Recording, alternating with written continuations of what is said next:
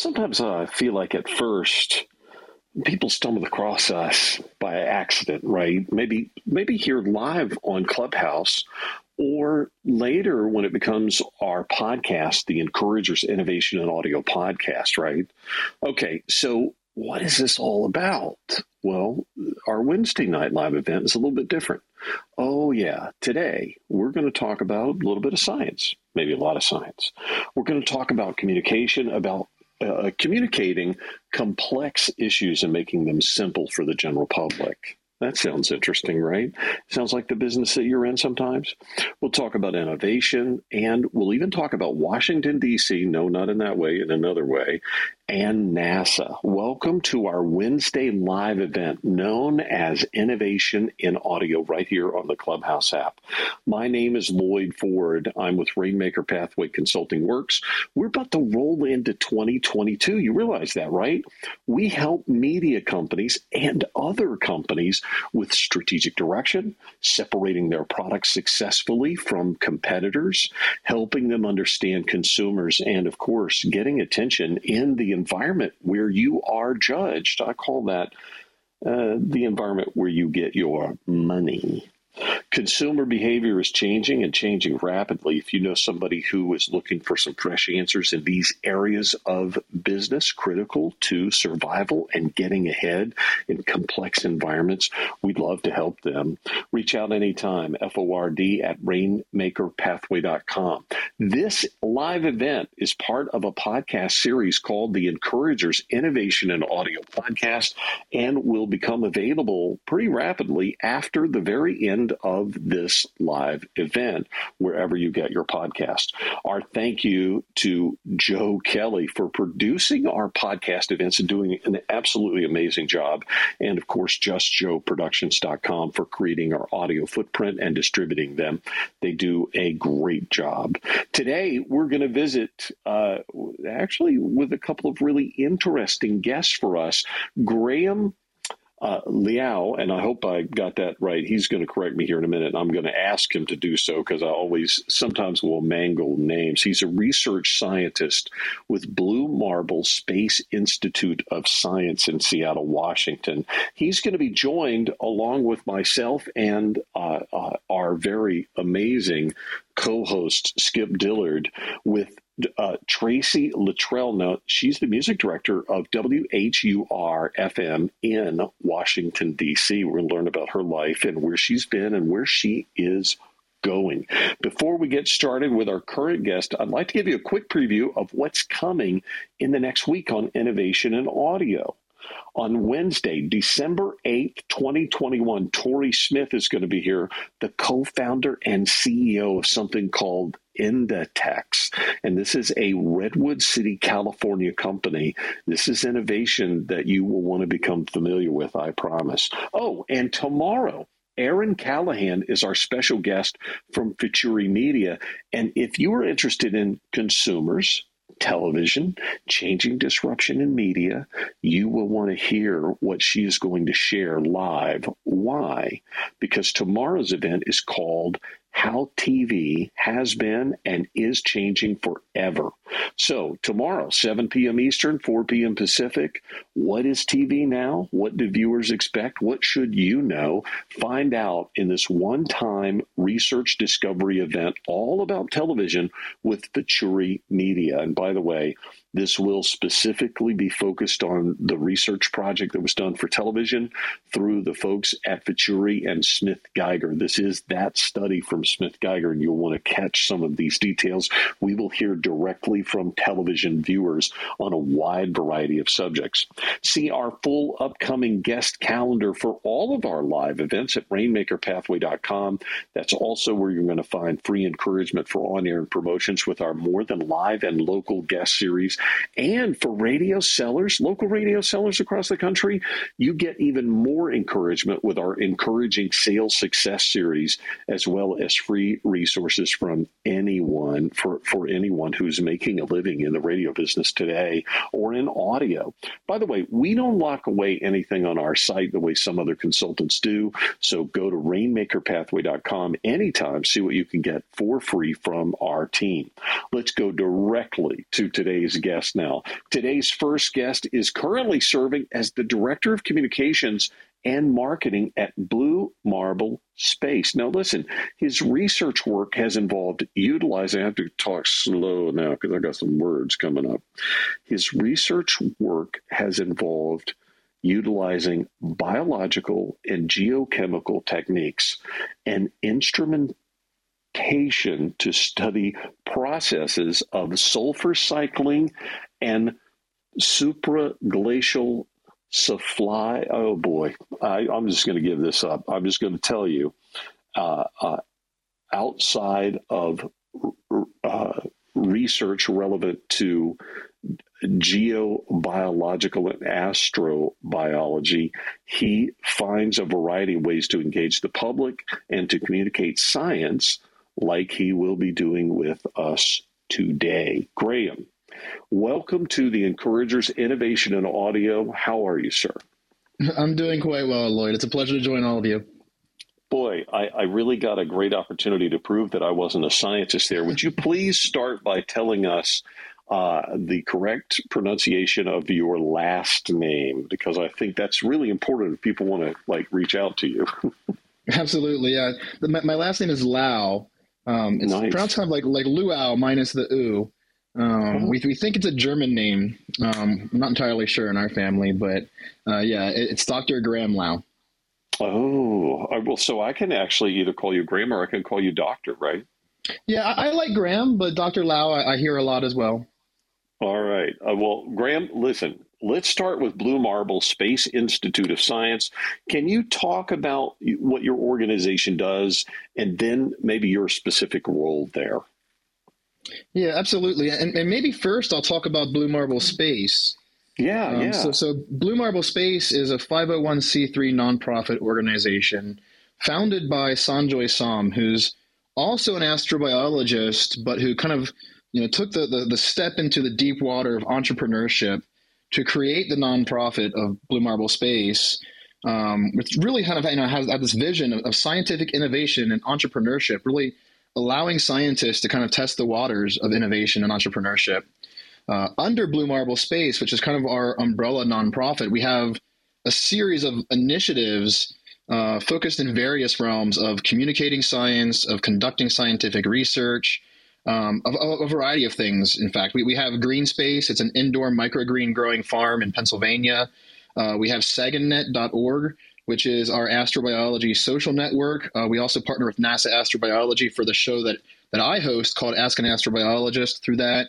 Uh, and then we also have One Flag in Space, which kind of shares this vision that astronauts going to space, rather than wearing the flag of the US or the flag of China or the flag of Brazil or some other nation, they could all wear the flag of the Earth to represent all of us together as humanity. Oh, that's now. Nice. Yeah, and so within Blue Marble Space, then we have Blue Marble Space Institute of Science, which is our research branch.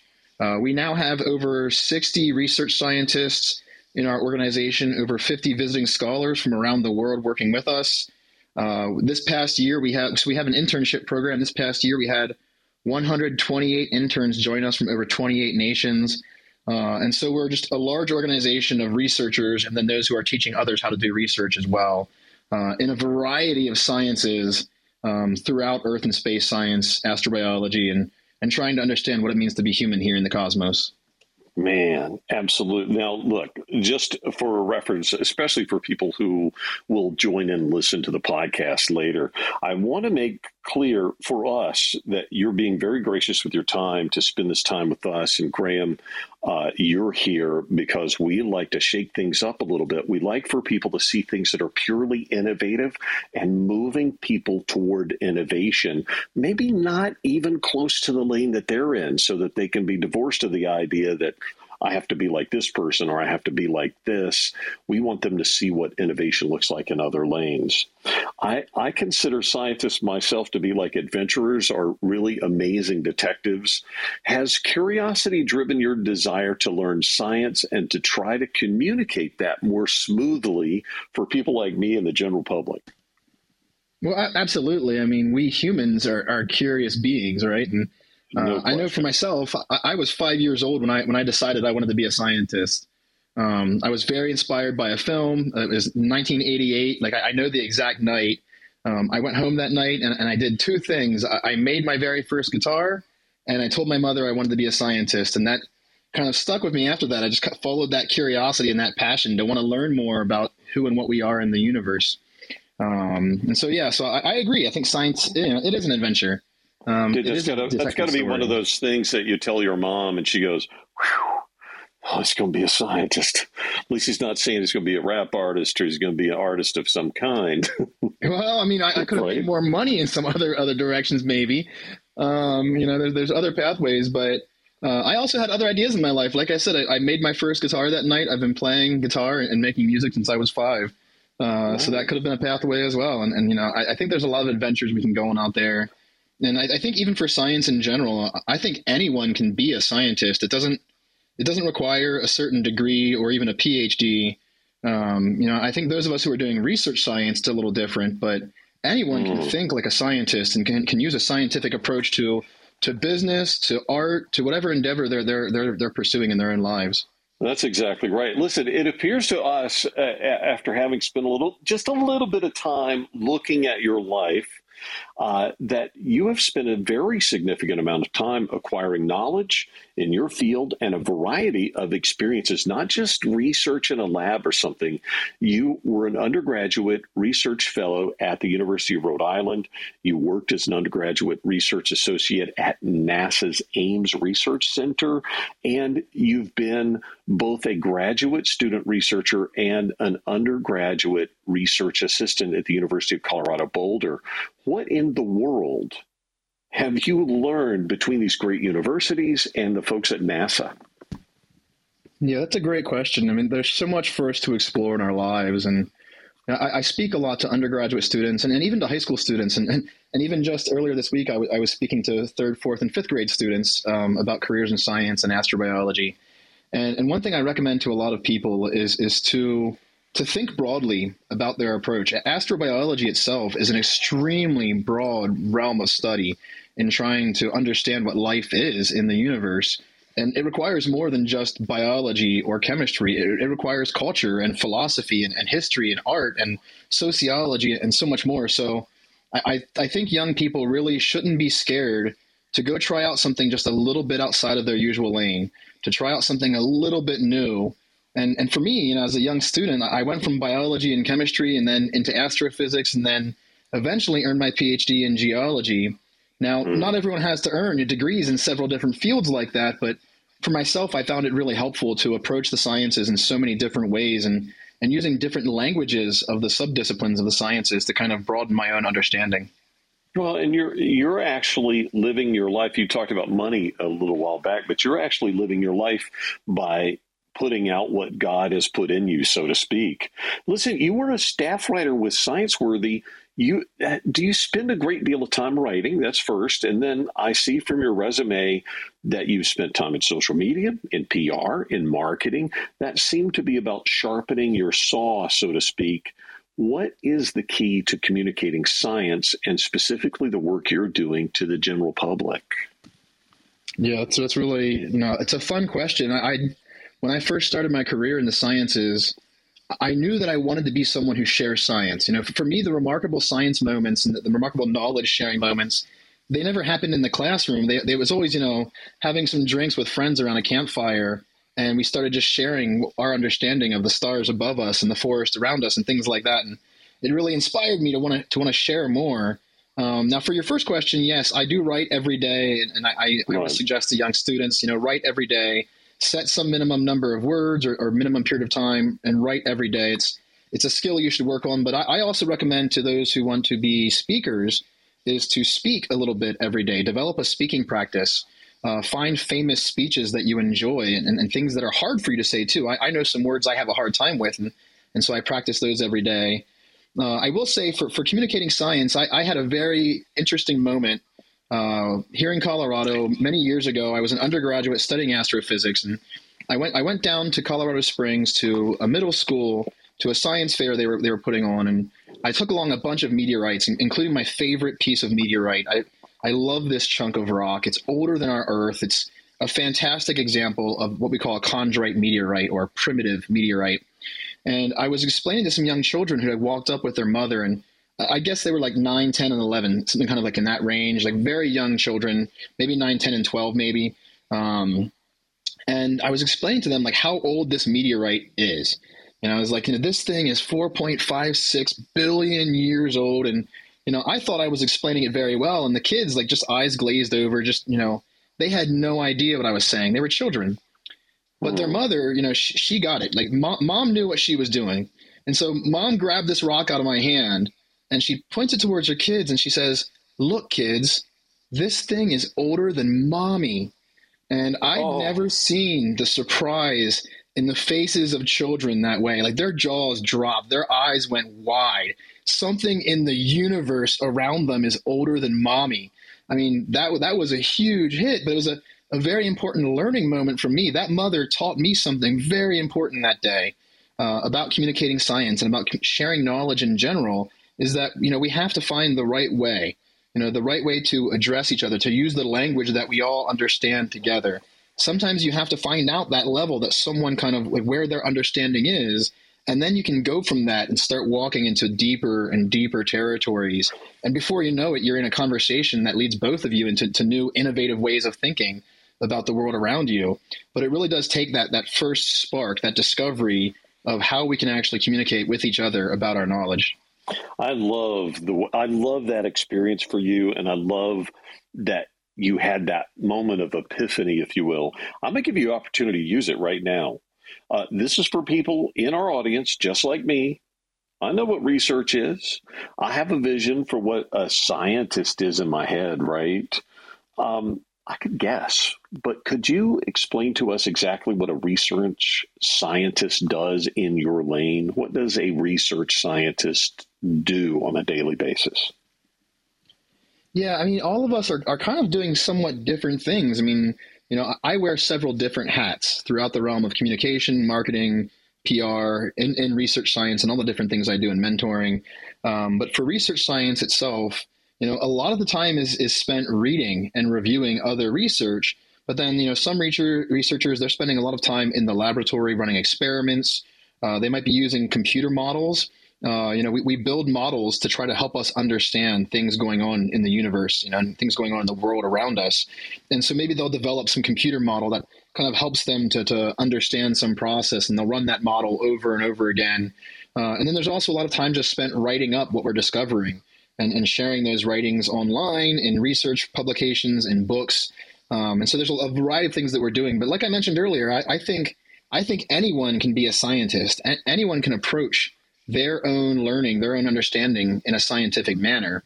But then when it comes to doing research science, that's where we really start then going deep down the road of exploring subdisciplines of the sciences, of really developing, you know, the skills to understand a specific field, of learning about certain kinds of instruments or methodologies to to really you know start answering our questions about things that are happening around us. Nice, Dr. Lau. I, I looked this up. I want you to know this. Astrobiology is the study of the origins, evolution, uh, distribution, and future of life in the universe. Are you an astrobiologist? I am an astrobiologist. Um, and that's the thing that I wanted to be since I was a kid.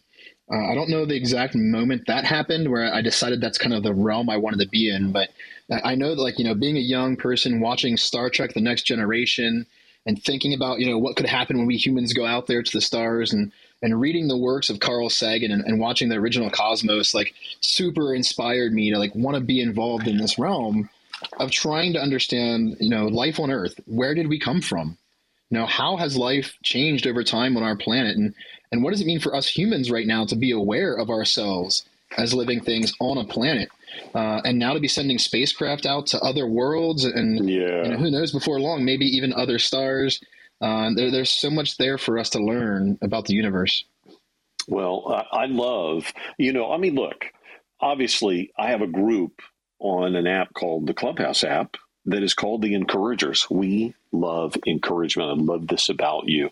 Your career took a turn with the New York Times and National Geographic student expeditions where you, you basically were inspiring young students in travel and more specifically it looked like you're engaging them in understanding science better in uh, scientific experience, uh, uh, experiences, and of course, helping these students to effectively communicate complex topics around particle physics, AI, engineering, space science, and more.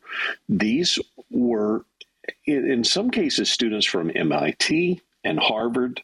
You talked earlier about how you talked to, to kids like all the way down into the third grade all of this is interesting, centered around inspiring the next generation of innovators.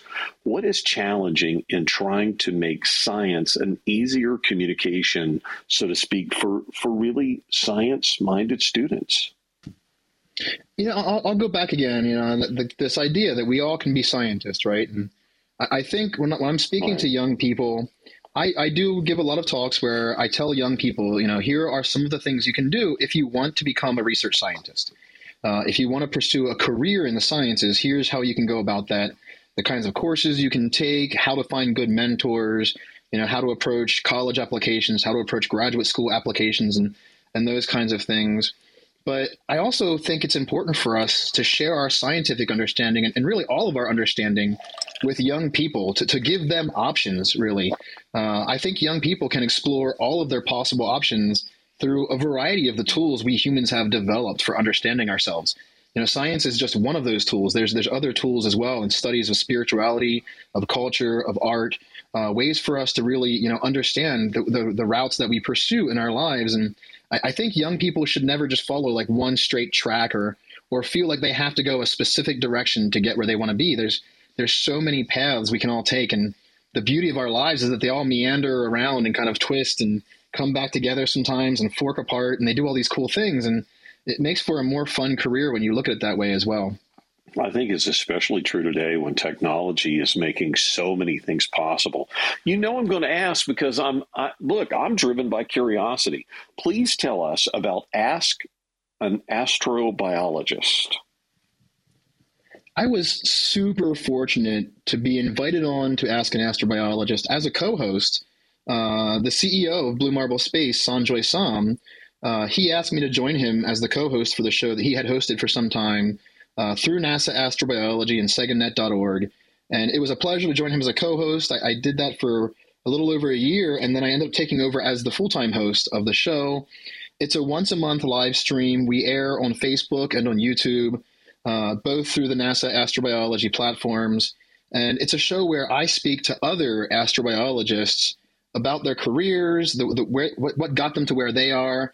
Uh, we speak about their research, about current events in astrobiology, and then we allow the audience to ask questions as well. We've had on just so many incredible people talking about Mars exploration, about exploring icy worlds in our solar system, about looking for life in various places here on Earth to better understand what life does. Um, it's been a lot of fun over the years, honestly, for me here. Uh, I have Natalie Batalha joining me here uh, in a few weeks on the on the show uh, we'll be talking about exoplanets, uh, these worlds that we're now finding around around other stars. When I was a kid, we didn't know of any planets around other stars. And now we have over 4,500 that we've confirmed. And here at the end of this month, we're launching the James Webb Space Telescope, JWST, which we're going to discuss on the show. Is is going to be the next step in, in finding and exploring exoplanets and, and maybe even looking for signs of life in the atmospheric chemistry uh, within the gaseous atmospheres around these worlds, we might find signs of life on those planets. Now, if you're into audio and you're listening to this, this is your normal thing. You know you didn't know nothing about this stuff before you started listening to this episode, right? Okay, now, Dr. Lau, listen, uh, are you, uh, this I find this probably a really good question for you simply because again I'm curious and nosy and I want to know are you more fascinated with where humans have come from on our journey or where we might be going It's a really fun question. And it's really hard to answer because I, I, love both. I love studying history and, and what's changed for us over time in our different cultures, our different approaches to understanding.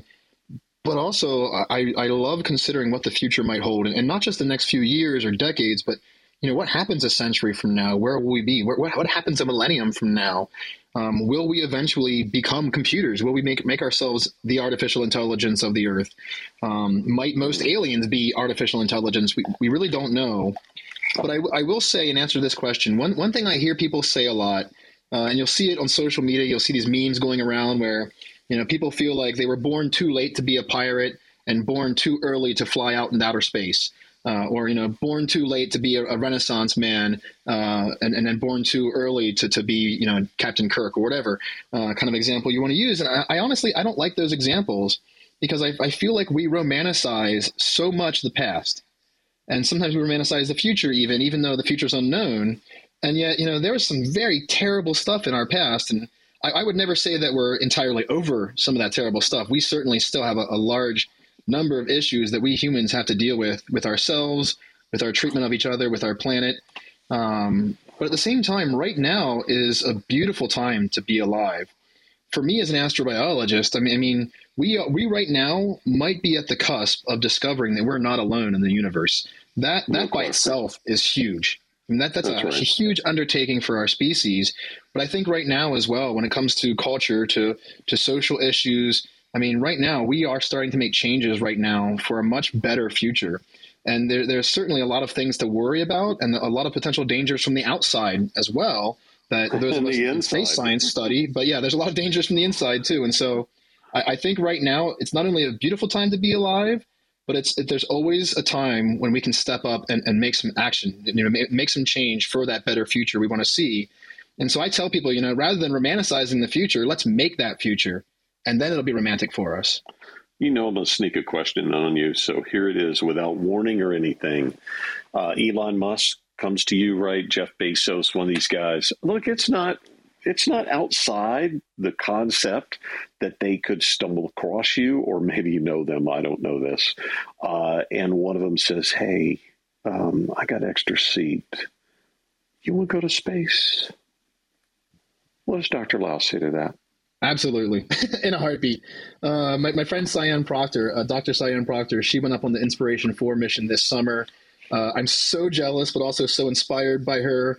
Um, the first black woman to be a pilot of a spacecraft as, a, a, a, civilian astronaut, which is incredible. Um, and it made me super jealous. Like I said, like super inspired, but also very jealous. I would love to go to space. Uh, we right now have just broken 600 people uh, so, so far, about 600 people have gone into space. Now, if you consider the number of people on this planet, that's a very small number. And so, and so far, the, the kinds of people who've gone to space are a very kind of small subset of humanity. I'm very excited for getting more of us from different backgrounds with different perspectives and different stories, you know, into space and, and having a chance to come home and explain that. You know, for myself, not just as a scientist, but a communicator and someone who who teaches in a variety of ways. I, I teach meditation, I teach people about science, I teach people about careers in the sciences. I would love to share that experience with people. I also want to hear from artists and poets and musicians what they experience in space and, and have them come back and share that with us in their own artistic, you know, and, and communicative manners. Um, but yeah, I, I would absolutely, hands down, go in a heartbeat if I was given the chance. I think we're learning an awful lot today. You know, you talk about exciting things that are happening. I think we have learned an awful lot, even recently, about the value of a person with a different face, a person with a different skin color, a person with a different what uh, sexual orientation, whatever it is, having an experience and showing that experience to other people that are like them that has really amazing value in overall humanity. Listen, on innovation and audio, we celebrate and engage innovation of all kinds. Uh, nobody really knows the future. And I always say if, if I meet somebody says, Oh, I know the future, you know you're looking at someone who is foolish. What can we learn from you, though, about looking at the future from a really a scientific perspective?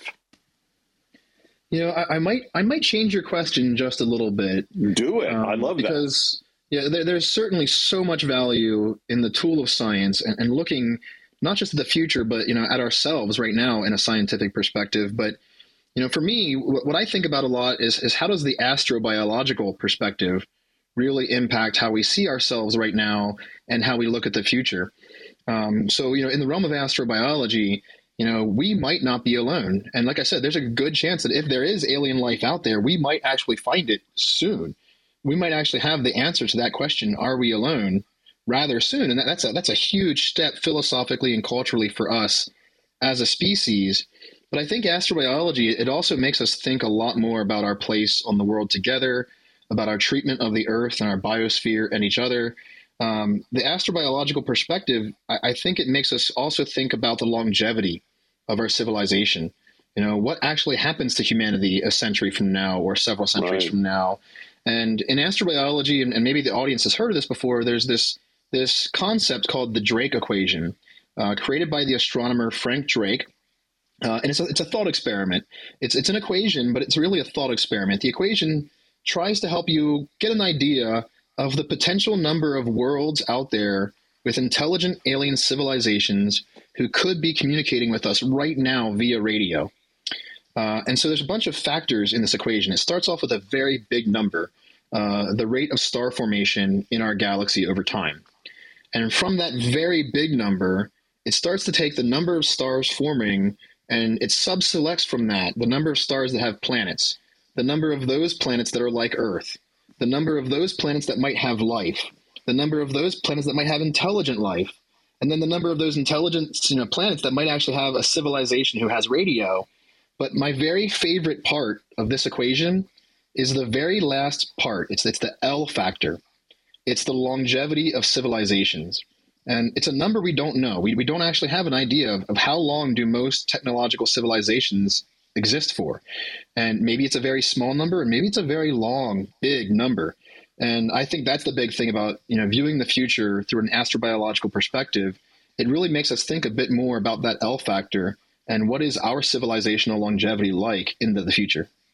That is really captivating for sure. And listen, earlier you talked about you know it's too late to be a pirate or it's too late to be you know, on Star Trek or or whatever that those experiences are. And I think with us being in the innovation century now, I, there's so much ahead of us, at least from the potential of humanity, that it is almost vibratingly exciting. And I am grateful that we have an opportunity to have someone like yourself uh, try to explain some of these uh, uh, perspectives to us. Thank you, Graham, for joining us on Innovation and Audio. I hope you'll stick around for a few minutes in case somebody in our audience might have a question for you. Does that sound okay? Oh yeah, absolutely. I'm here. Uh, thanks so much for the conversation. Uh, this has been fantastic, and I, would love to stick around. Excellent. And listen, if you haven't subscribed to the Encouragers Innovation on Audio podcast, you, you're already missing out on great content every single week. And and by the way, we have a big archive. Uh, we already have this growing archive of shows that are waiting for you right now. You won't be able to believe what you can hear, the people that you can come in contact with that appear on this live program that happens every single week. While you're listening to this live event, make certain you've joined the encouragers here on the Clubhouse app. Share what we're doing with other friends in radio and audio and in innovation because we don't care. We want to bring people into the fold of what we're doing. Follow the people on the stage tonight. Look around the room for others that you can connect with. A big part of encouraging your career in audio is helping you engage in effective and sometimes exciting networking. Find out what our guests uh, uh, talk about every single week, including ways that we can help your career become better and certainly more innovative by subscribing to the Encouragers Innovation and Audio podcast. And of course, uh, you know, this is all about the 21st century. You know how things are changing so rapidly. You can meet our guests live on Clubhouse or subscribe to the podcast so you don't miss anything. We actually have two podcasts the Encouragers Innovation and Audio podcast and the Encouragers the Radio Rally podcast. Both are on Apple Audible, Spotify, or wherever you get your podcast. One final note before we get to our next guest save this date, share it with anyone associated with broadcast or audio revenue or sales. Join us for a live event on Clubhouse on Thursday, January 13th, 2022, 2 p.m. Eastern, a little bit different for us, 2 p.m. Eastern, 11 a.m. Pacific for a revenue only focused event that we plan to do quarterly for sales managers, market managers, and local sellers. The first event is called the 2022 Sales Liftoff Planning Your Bigger Revenue Year. And so you definitely will want to join us with sales consultant Alec Drake, who just finished up a long term as the director of sales for Cumulus Media in Dallas. He and I will be joined by the revenue partners for this Q1 event, Chuck Wood, who's the VP and GM of Delta Media Corp, a multimedia company comprising of seven television and nine radio stations in Broussard, Louisiana, and Scott Howard, who's the general manager of WOWO Radio, Federated Media, and Fort Wayne, Indiana. We're going to get it on and talk about how you can change your revenue year. Skip Dillard from WBLS and Hot 97 in New York City is in. Skip, who do you have for us this week? I am am so happy to have someone I, I call far more than a colleague, call her a great friend. Uh, she has been just a, a shining star in the industry. And we'll talk a little bit about her career, but I, I first met her in Greensboro, North Carolina. Both of us were doing part time. I, I, don't know if Traci or myself thought we would be here today with something that I think both of us definitely radio we were passionate about, you know, but but you know things have a way of just starting to work out. We met again in New Orleans, Louisiana, and then she was off to great markets from Raleigh to Miami to uh, a whole lot of other adventures, and and just so happy to have her tonight. Traci, how are you doing? I'm wonderful. Thank you, Skip, and everybody for having me. I wanted to tell the story about us. yeah, please. and first, congratulations on your new role um, at WBLS, Thank VP you. of National Community Partnerships. Thank you. But anyway, yeah, Skip, you you uh, trained me in Greensboro at 102 Jamz. Wow. And you trained me on the board and everything. And the next thing you know, you were gone to New Orleans. I was like, Are you leaving now? Seriously? we became friends and everything. And and what did I do? I followed you to New Orleans. Sure did. yep, yep, yep. Thanks to Tony Kit, um, Tony Tony Gray. Yeah. Um, always looking out for me. But yeah, um, we uh, had had a good time in those days. Oh my goodness, it, it was fun and and so proud of you and and wanted you to tell us a little bit about this 2021 Mentee honor from Elevating Women in Audio and BDS Radio. Uh, how did that come about? Well, uh, my sales manager at WHUR, uh, Shanine Thompson, she um, called me and said, Traci, I think this is something that, you know, I think you should do this. You should apply for this mentorship. And I was like, really, thank you so much for thinking about me. And so I went online and they had an application you had to fill out, answer, you know, a lot of questions about yourself, your career, um, your goals, your, you know, strengths, weaknesses, you know, everything. And I just, you know, I just let it out. I I was very vulnerable with my my answers and um, you know, because I felt, you know, I felt like I needed something, um, something else. You know, I needed to, um, you know, grow some more in in the industry, and I I really felt a connection to um, what this organization was about. And so I, I just did. I, I, I, filled out the application, sent it in, you know, stayed up all night, you know, answering the questions because there were a lot of questions. And a couple of weeks later, Ruth Presslaff um, called me and she said, You, you know, among all your peers who applied, um, all the music directors and program directors who applied, um, females, uh, you you are the chosen one pretty much wow. you won you won you got this one year um, mentorship um, opportunity, and uh, I, I was just elated. That's that's just so wonderful. And and Traci, as a woman in the industry, you've been you know successful in in big big top markets. How do you see women faring in the audio industry today? Do you see more rising than than you did when you first got in? And what do we do to continue uh, to bring not only women into the industry, but like yourself, to star in in, in the big markets, to become managers, uh, up to general managers, and, and eventually owners?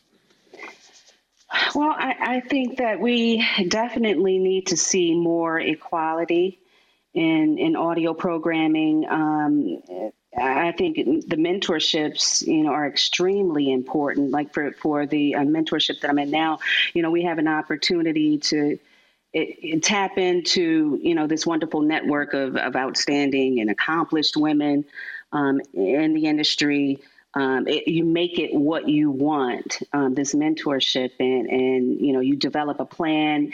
You let them know um, what it is that you want to gain. You know what you know the knowledge that you want to gain or uh, improve upon. Uh, whether it's whether it's music scheduling, um, uh, you know Nielsen voiceover, you know, just the bigger picture about moving up in the business and reaching your goals. I think that is what's needed because, uh, you know, women um, in this industry, you know, we we should be in in, in higher positions. Period. Mm-hmm. Um, I'd like to see more women executives and managers and owners spend more time with with other women that they see who have the desire and potential to rise to senior levels um, in radio. I'd like to see them spend more time and you know giving them support. Um, there's room for for all of us, and you know I I'm on a mission to to get there, and I want to help others. You know, in that same way. Yeah, no, absolutely, and. Traci, you've been a, a real integral part uh, uh, of a milestone in urban radio this year as Washington, D.C.'s top rated WHUR celebrates 50 years. Give us a little history of the station and, and what makes HUR so special.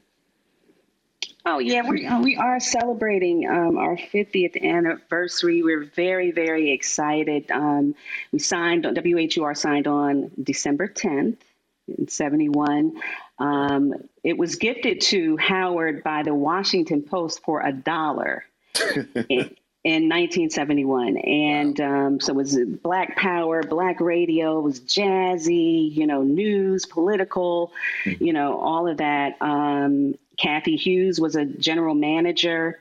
Um, at, at, at HUR um, around 1976 or somewhere around there, um, but but we are known for we're, we're known for being the home of the original Quiet Storm, and that's the you know music format that you know, so many other radio stations around the country have, um, you know, copied us. And, so it originated at WHUR with uh, Melvin Lindsey as the Quiet Storm host.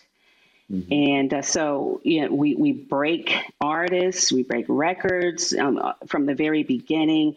Um, and it's just a very smooth, unique blend of R&B, soul music. Um, DC is is a music you know town, and yeah.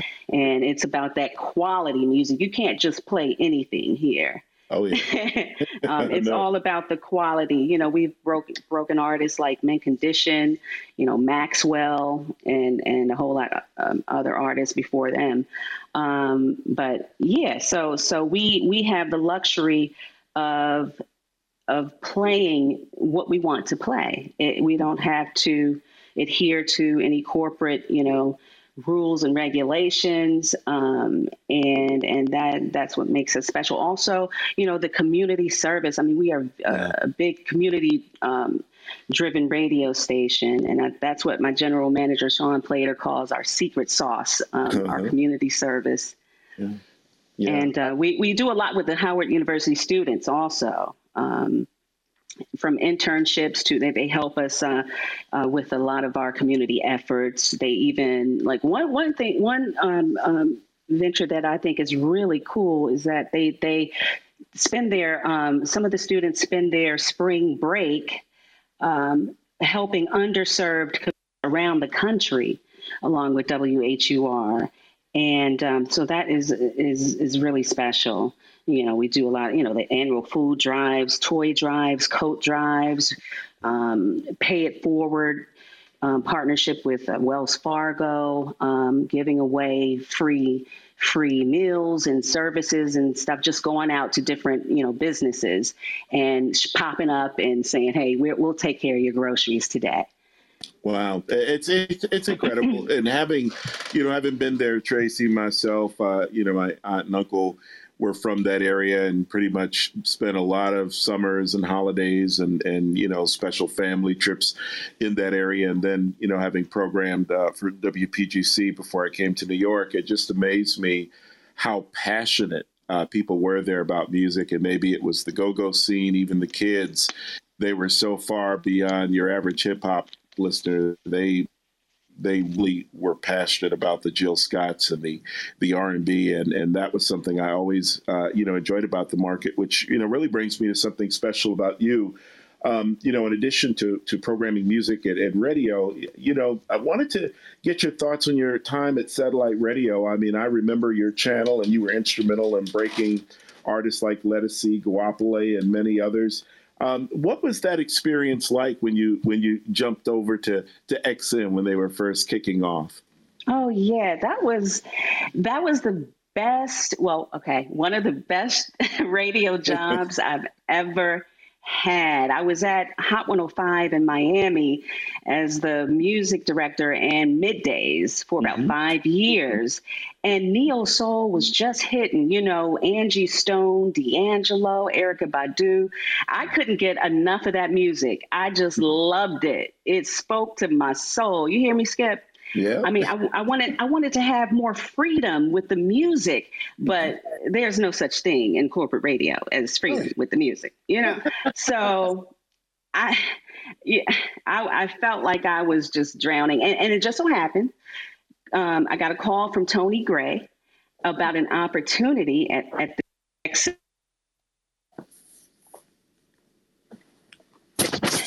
I got hired I came back home to Washington, D.C., Landover, Maryland. It was all good. It was a perfect match for me. Um, XM, um, you know, it was a place where the labels came to break artists. Um, and we, we, didn't have to worry about the ratings, you know, ratings concerns or constraints. Uh, lots of freedom and creativity. They yeah. wanted XM, you know, they wanted us to to not sound like radio, like mm-hmm. traditional radio, down to your name, which your name is on the air. They didn't want any fancy Traci Latrelles. They wanted Traci, you know, my real name. Mm-hmm. well, Traci Latrelle is my real name, but it's my middle name. But anyway, yeah. um, but they wanted every, you know, they wanted the the imaging to be different and just to be natural. And you speak to the you speak to your fans. They weren't listeners; they were fans. Um, mm-hmm. And we had a motto: uh, AFDI, actually fucking do it. You know, just be different. You know, just do it. And and it, it, we wrote our, our imaging to um, you know make the station come alive. You had to live the lifestyle of your format. My format, um, it was XM sixty one, the flow. It started out as an urban AC with a you know edge to it so we played some hip hop with the um you know r&b and stuff and but then it eventually turned into a neo soul channel mm-hmm. and um, we played uh, neo soul album cuts r&b we played the mary j blige we played the tony and all that but we pr- played these new artists leela james um, mm-hmm. uh, kindred the family soul mm-hmm. alicia keys was one of the artists that broke out at XM. Dwele, Ledisi, Jaheim, Anthony Hamilton. Jermaine Dupri told me that that the Flow was the first station that played Anthony Hamilton. Um, so yeah, it was a very creative environment. It was a lot of fun, a lot of freedom, and it was very very cool. That's that's great. What are what are some uh, lessons, Traci, that that you learned during the uh, the pandemic, both professional and personal. How did you how did you fare through these last uh, 19 months or so? Uh, I think the the pandemic has has really um, had me thinking about what really matters the most in life, um, and and just acting on it. What's important to you, and and acting on it. Um, I try to live life to the fullest, and I thank God for waking me up and my loved ones up every day. Um, working from home has also afforded me a better, ba- uh, you know, work family mm-hmm. balance, and mm-hmm. I truly appreciate that. But hey, surviving COVID has given me a greater sense of, of purpose and just realizing that we are truly in this together this for the sake of humanity like you know we have to be there for each other and work together um and yeah just you know realizing what's really important in life yeah, no, I couldn't agree more. Do you um, believe that you know in the next few months there'll still be hybrid, or do you see everybody back in the office? We're still, you know, we're still two to three days a week. Our jocks are usually two or three days a week.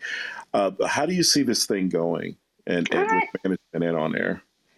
I think I think it's a hybrid. I think that um, well, you know, the jocks are in studio, but the support staff, um, most of us are still working from home, and I, I don't see that I don't see that changing for for wow. the next few months or more.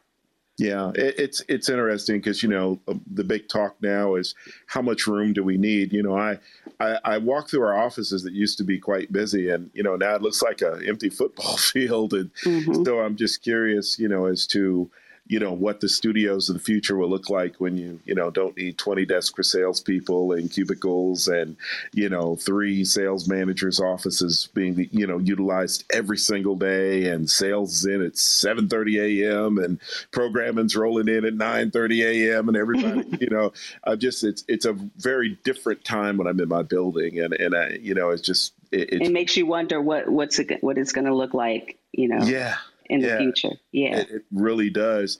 And, you know, my question for you is, you know, radio continues to persevere. I think we learned uh, a whole lot as an industry during the pandemic and, and hiring's happening again. We're excited about, you know, that. But what do you think, in your opinion, radio needs to be doing now and, and in the near future to, you know, continue to be relevant, continue to figure out ways we can grow and, and you know, move in spite of all the competition around us? Yeah, I, I just, I still think that the connection with the audience, the engagement, the DJs, you know, with the listeners. I, I think that's still the most important thing, um, making that making her feel special.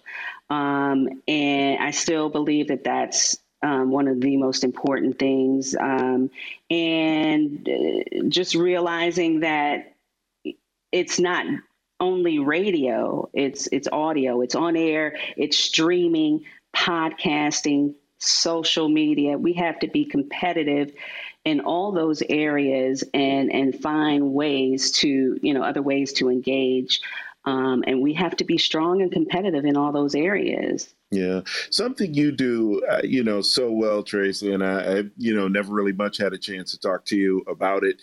We we we sometimes touch on the subject, but you know, you do it masterfully well.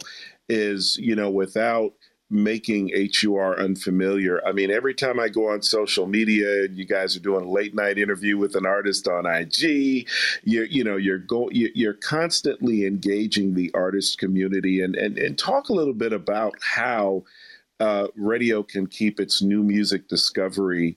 Uh, you know, we used to have, you know, almost a, a 95%, you know, discovery of new artists and music at radio. And now it's dwindling somewhere down to 62, 65%. And, and, and what do we do and, and how, how have you been able to manage to keep the artist community engaged, bring new blood into the into the fold, uh, you know, and still keep your station familiar? Yeah, that is that's the hard part.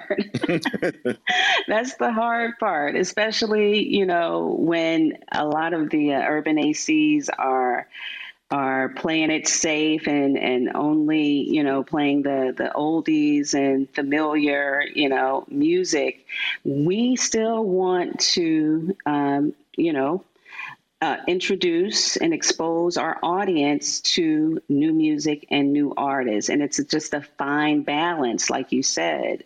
Um, and, and, so we like to support it. You know, Al Payne, our, our program director, um, I, I, just kudos to him, you know, going through this pandemic mm-hmm. um, for um, uh, putting us out there um, with d- our digital content.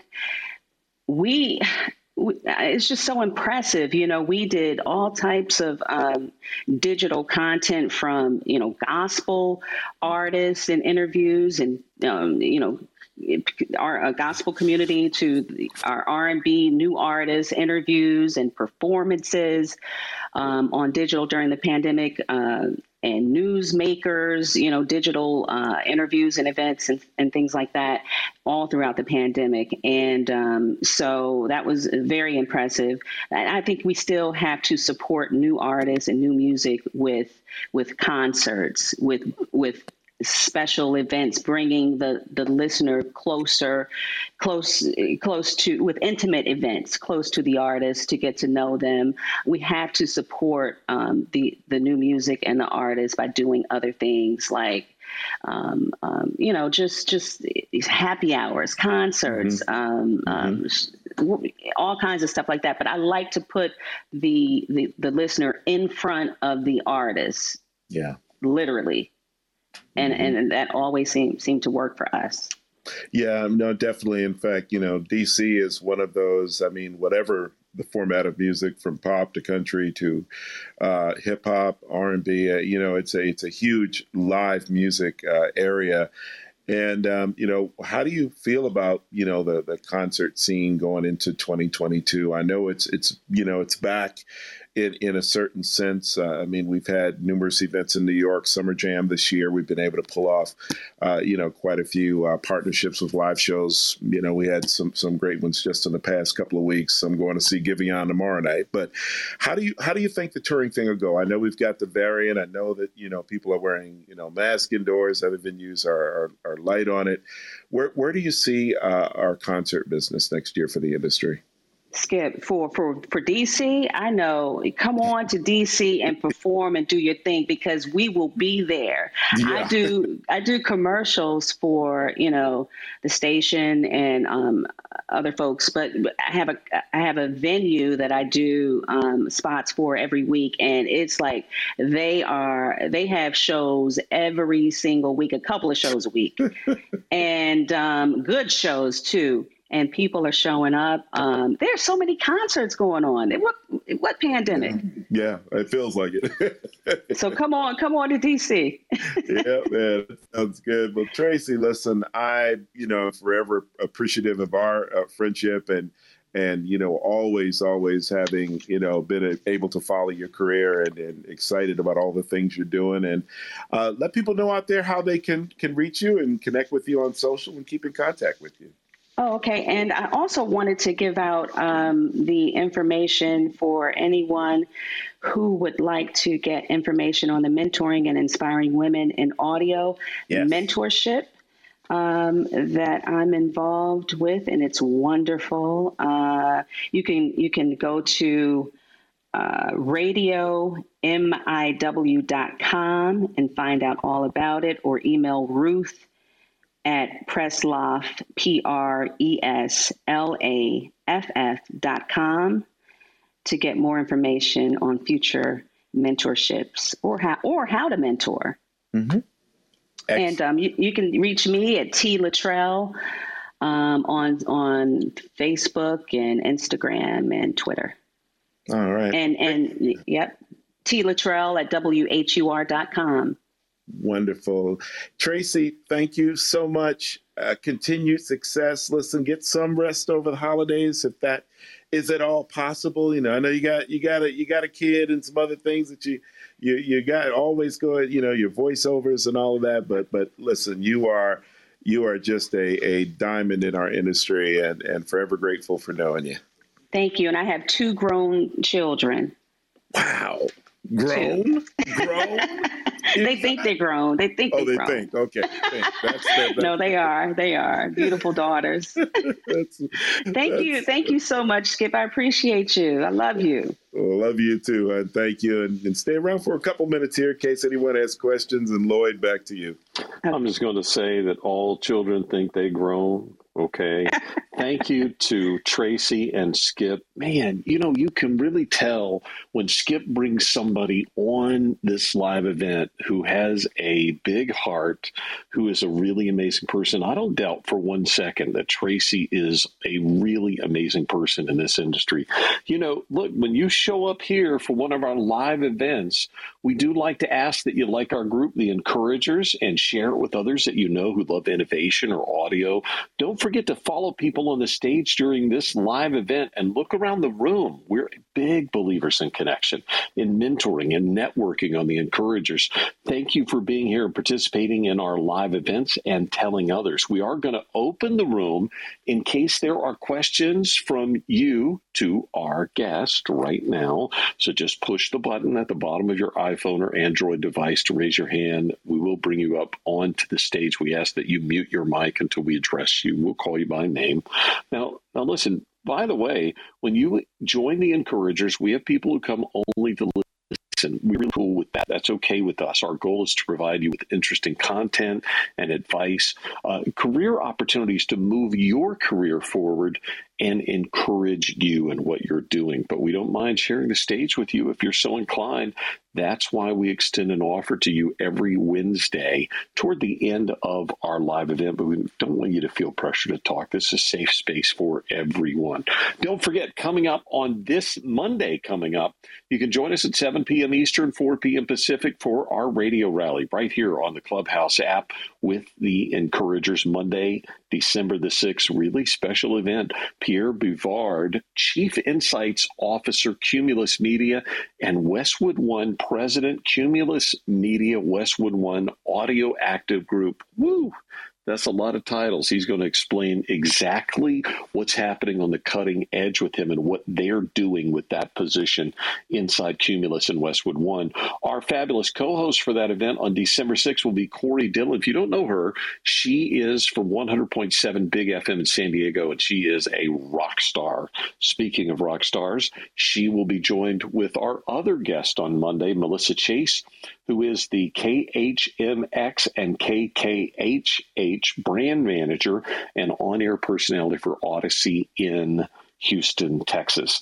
Tell your friends in innovation, audio, and specifically radio. Uh, that they can get our free resources anytime at rainmakerpathway.com in our free blog section. That includes our schedules for coming events and all that kind of stuff. I, I listen. I have one of the first questions for Traci here. Now, Traci, I want to know this is a two part question, but it's really, I think it's simple. You'll let me know.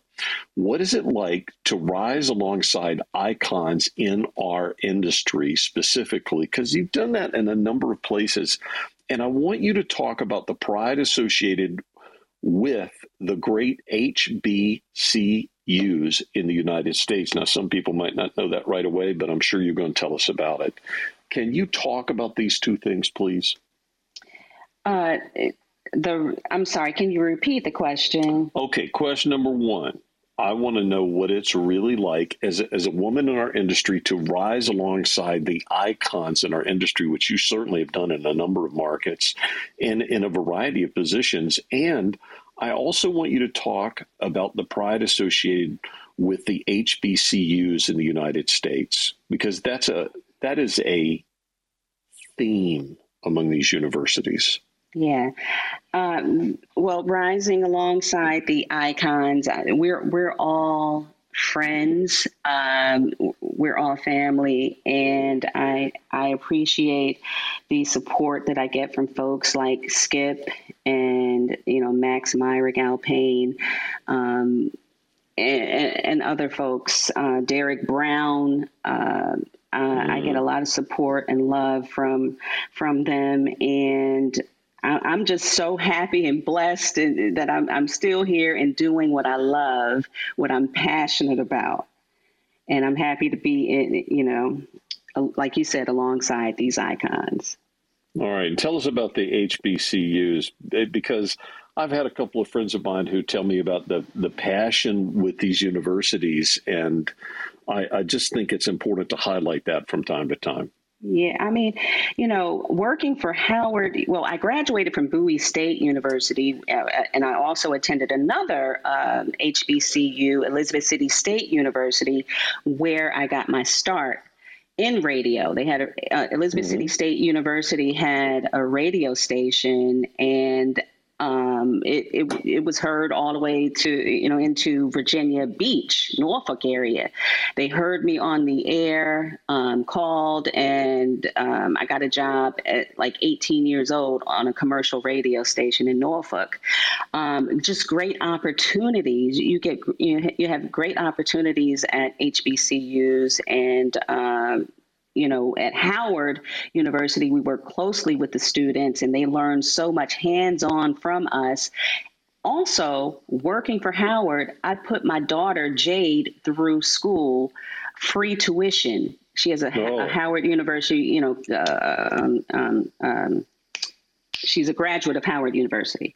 We know that's um, huge yeah. So there's um you know a lot of opportunities um, at HBCUs. I'm very proud um, to be a part of, of Howard and a graduate of Bowie State University, which is also an HBCU. Well, you certainly are somebody who makes a great contribution. We're glad that you've been with us. Graham, I've got a question for you from our audience. And look, uh, this might be a really interesting question to hear you answer. As a research scientist, in your opinion, how much has sci fi directly influenced NASA, people like Elon Musk, and others involved in innovation today?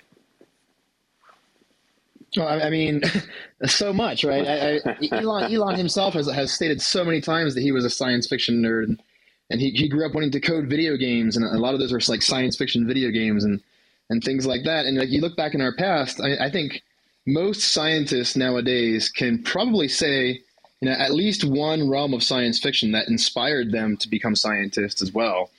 Um, and then the fun thing with science fiction, it, it takes a scientific approach to art and, and to trying to tell a story. And, you know, and it applies like, you know, our understanding of things like technology, of progress, of where we might go in the future. Um, you know, some of the earliest science fiction, it's arguable. There's been science fiction around for quite some time. I think a lot of people like to pinpoint Mary Shelley's Frankenstein as one of the, the very first science fiction novels, but there's actually a bunch of other uh, kind of science fiction stories from long before that. So we humans have used science to tell stories for a very long time, and and I, I think it's kind of crucial to our, our, understanding of our future as well. We can tell some of the the harder stories about who we are right now by placing those stories into future periods that don't exist yet. Uh, and so within science fiction, you'll see a lot of commentary on our current culture and what's currently going on in society.